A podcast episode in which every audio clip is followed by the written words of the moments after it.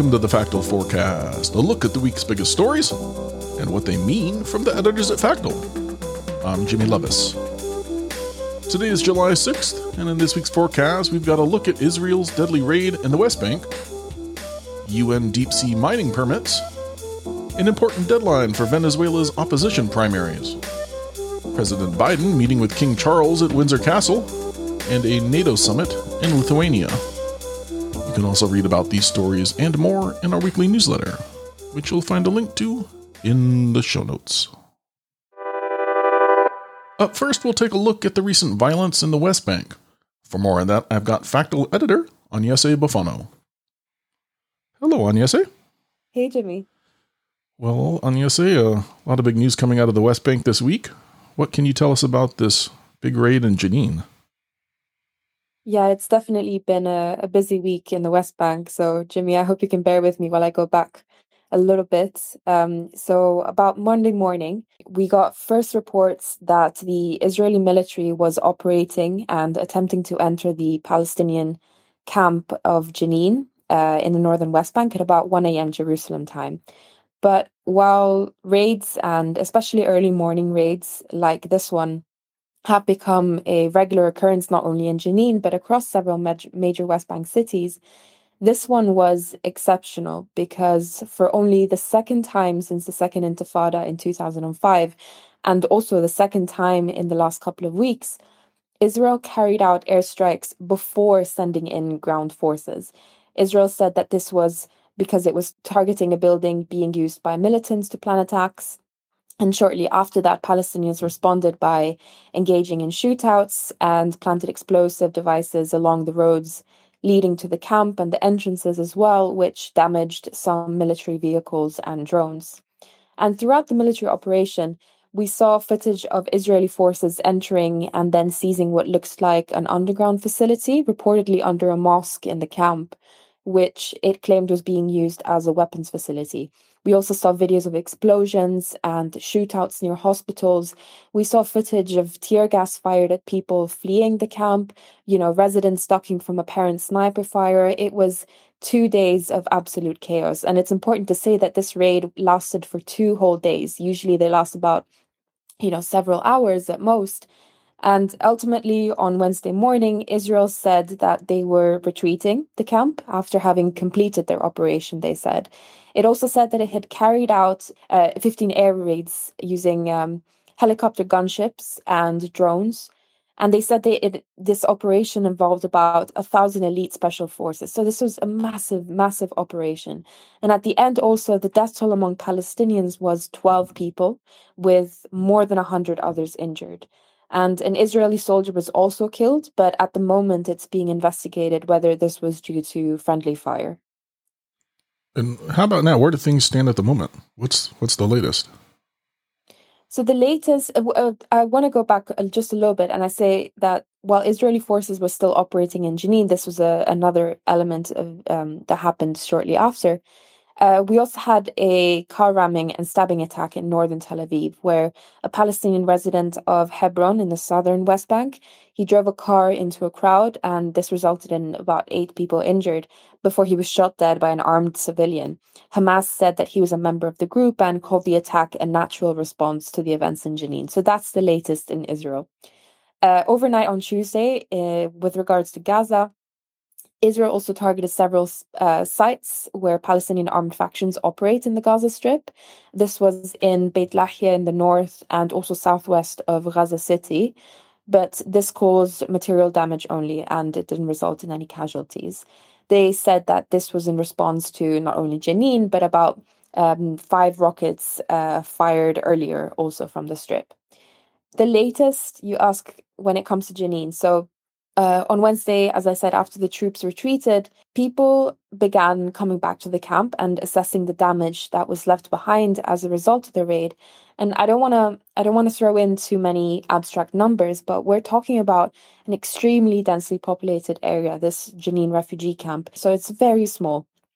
And the Red Cross called the humanitarian situation during the raid, but afterwards very alarming because not only did we see about 3,000 residents fleeing the camp during the fighting, but you know, electricity and water infrastructure was heavily damaged to the point where they're no longer functioning in the camp anymore. And um, officials in Jenin actually said that about 80% of homes in the Jenin refugee camp were targeted in, in the raid. What have reactions to this new violence been like? I think for the most part, we can say that the US, the UN, and you know most Western actors continue to reiterate Israel's line that it has the right to self-defense. But throughout the raid, they did make consistent comments about using restraint. So that has been kind of the international reaction. We, Israel has also faced a lot of criticism this time around um, as it has in the past, for fatally shooting several underage boys in this operation. Several of the 12 Palestinians were, were you know, teenagers. And on top of that, the Red Cross and the WHO have also condemned the targeting of um, several medical facilities during the operation. Now, domestically, the Palestinian authorities, Mahmoud Abbas, has uh, he's cut security coordination with Israel, even though in essence, you know, this doesn't really necessarily change much on the ground. Uh, when it comes to Gaza, Hamas and uh, Palestinian Islamic Jihad have both condemned the raid, of course. And also, Palestinian Islamic Jihad said that eight of the group's fighters from the Al Quds Brigade, uh, which is the armed wing of the group, were among those killed. Well, the question everyone wants the answer to, but no one wants to answer what's, what's next? What should folks be watching for? We can definitely expect some sort of further escalation as we, as we do after such deadly raids. And uh, you know, I can't tell you whether it be around Gaza or further attacks in Israel or further deadly raids in the West Bank. Tensions are definitely still high, and the rhetoric on both sides is still very, very much heated. So all of those scenarios are definitely a possibility. I think one particular thing to watch for next is some protests within Israel itself among the Arab population, but also some protests within the West Bank targeting the Palestinian Authority. I, I mentioned Abbas briefly before, but you know, Jimmy, Palestinians are angry at the PA and at Abbas for what they say is their inability to protect the Palestinian people from the Israeli military and even accuse them of facilitating and cooperating with the forces during such raids. We saw several PA officials getting kicked out of the funeral that was held on Wednesday for the Palestinians killed in Jenin. And a governor's home was also hit by stones thrown by protesters earlier this week. So that's also another important aspect to the conflict that really shows how it's not just you know Israelis versus Palestinians as is, as is usually being portrayed, but really a complex situation that unfortunately is being aggravated further by the use of such deadly weaponry and large scale operations like we saw this week in Jenin.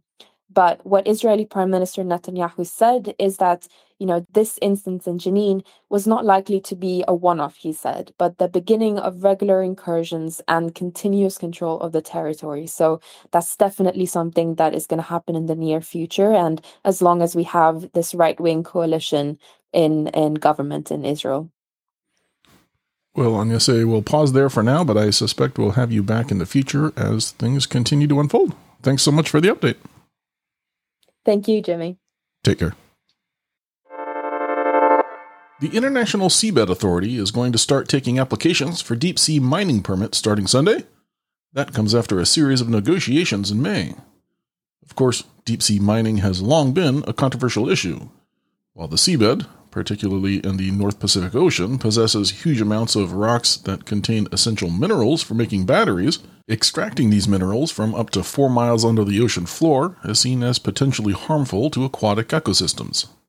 In 2021, the island nation of Nauru, which claimed that deep sea mining is more sustainable than traditional mining, filed a motion for the United Nations to set regulations on the practice.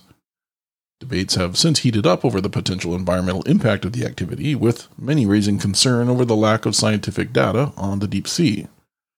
Now, while the deep sea is relatively underexplored, scientists and environmental groups have warned that noise, vibration, and light pollution, as well as possible leak of chemicals in the mining process, might damage the ecosystem and have a negative impact on biodiversity. France, Germany, and some Pacific Island nations have officially called for a moratorium on deep sea mining, while others contemplate opening their waters. Venezuelan nationals living abroad will be able to register to vote in the opposition primaries until Sunday. The primaries are part of the lead up to the country's presidential elections in 2024. Venezuela's National Primaries Commission extended the deadline to Sunday amid low registration numbers at the end of June among nationals who left the country, which amounts to almost 5 million potential voters. The opposition's primaries will take place on October 22nd and comes following years of internal divisions among the parties forming the coalition against the officialist Chavista movement. Now, the Venezuelan opposition hopes to choose a strong candidate to face President Nicolas Maduro in next year's election.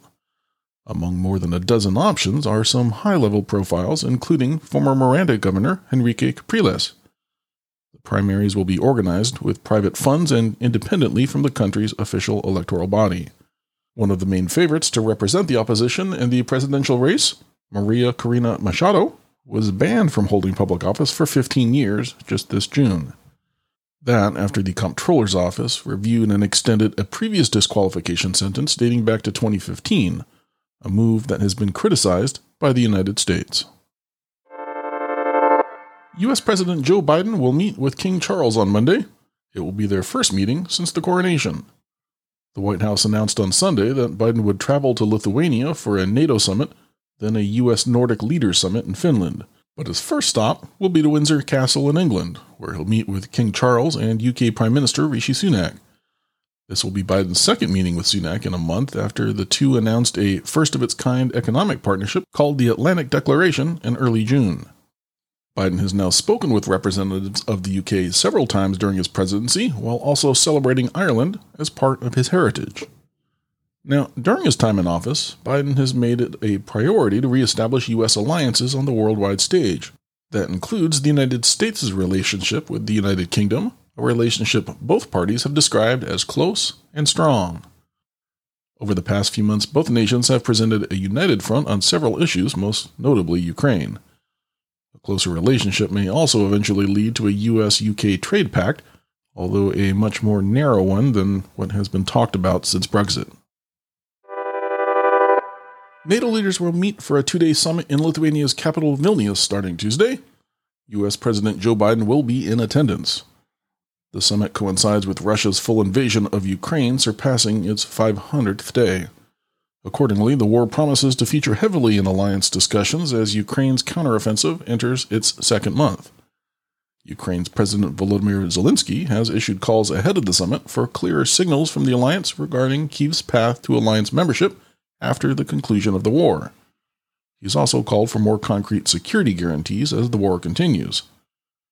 Now, leaders are expected to discuss Ukraine's grinding counteroffensive targeting Russian occupied territory in the south while it remains unclear the extent to which Kiev has unleashed brigades trained and equipped by NATO countries for the purposes of this operation, progress has been slow. That, as Ukraine deals with multiple layers of heavily fortified Russian positions built out over more than a year of occupation.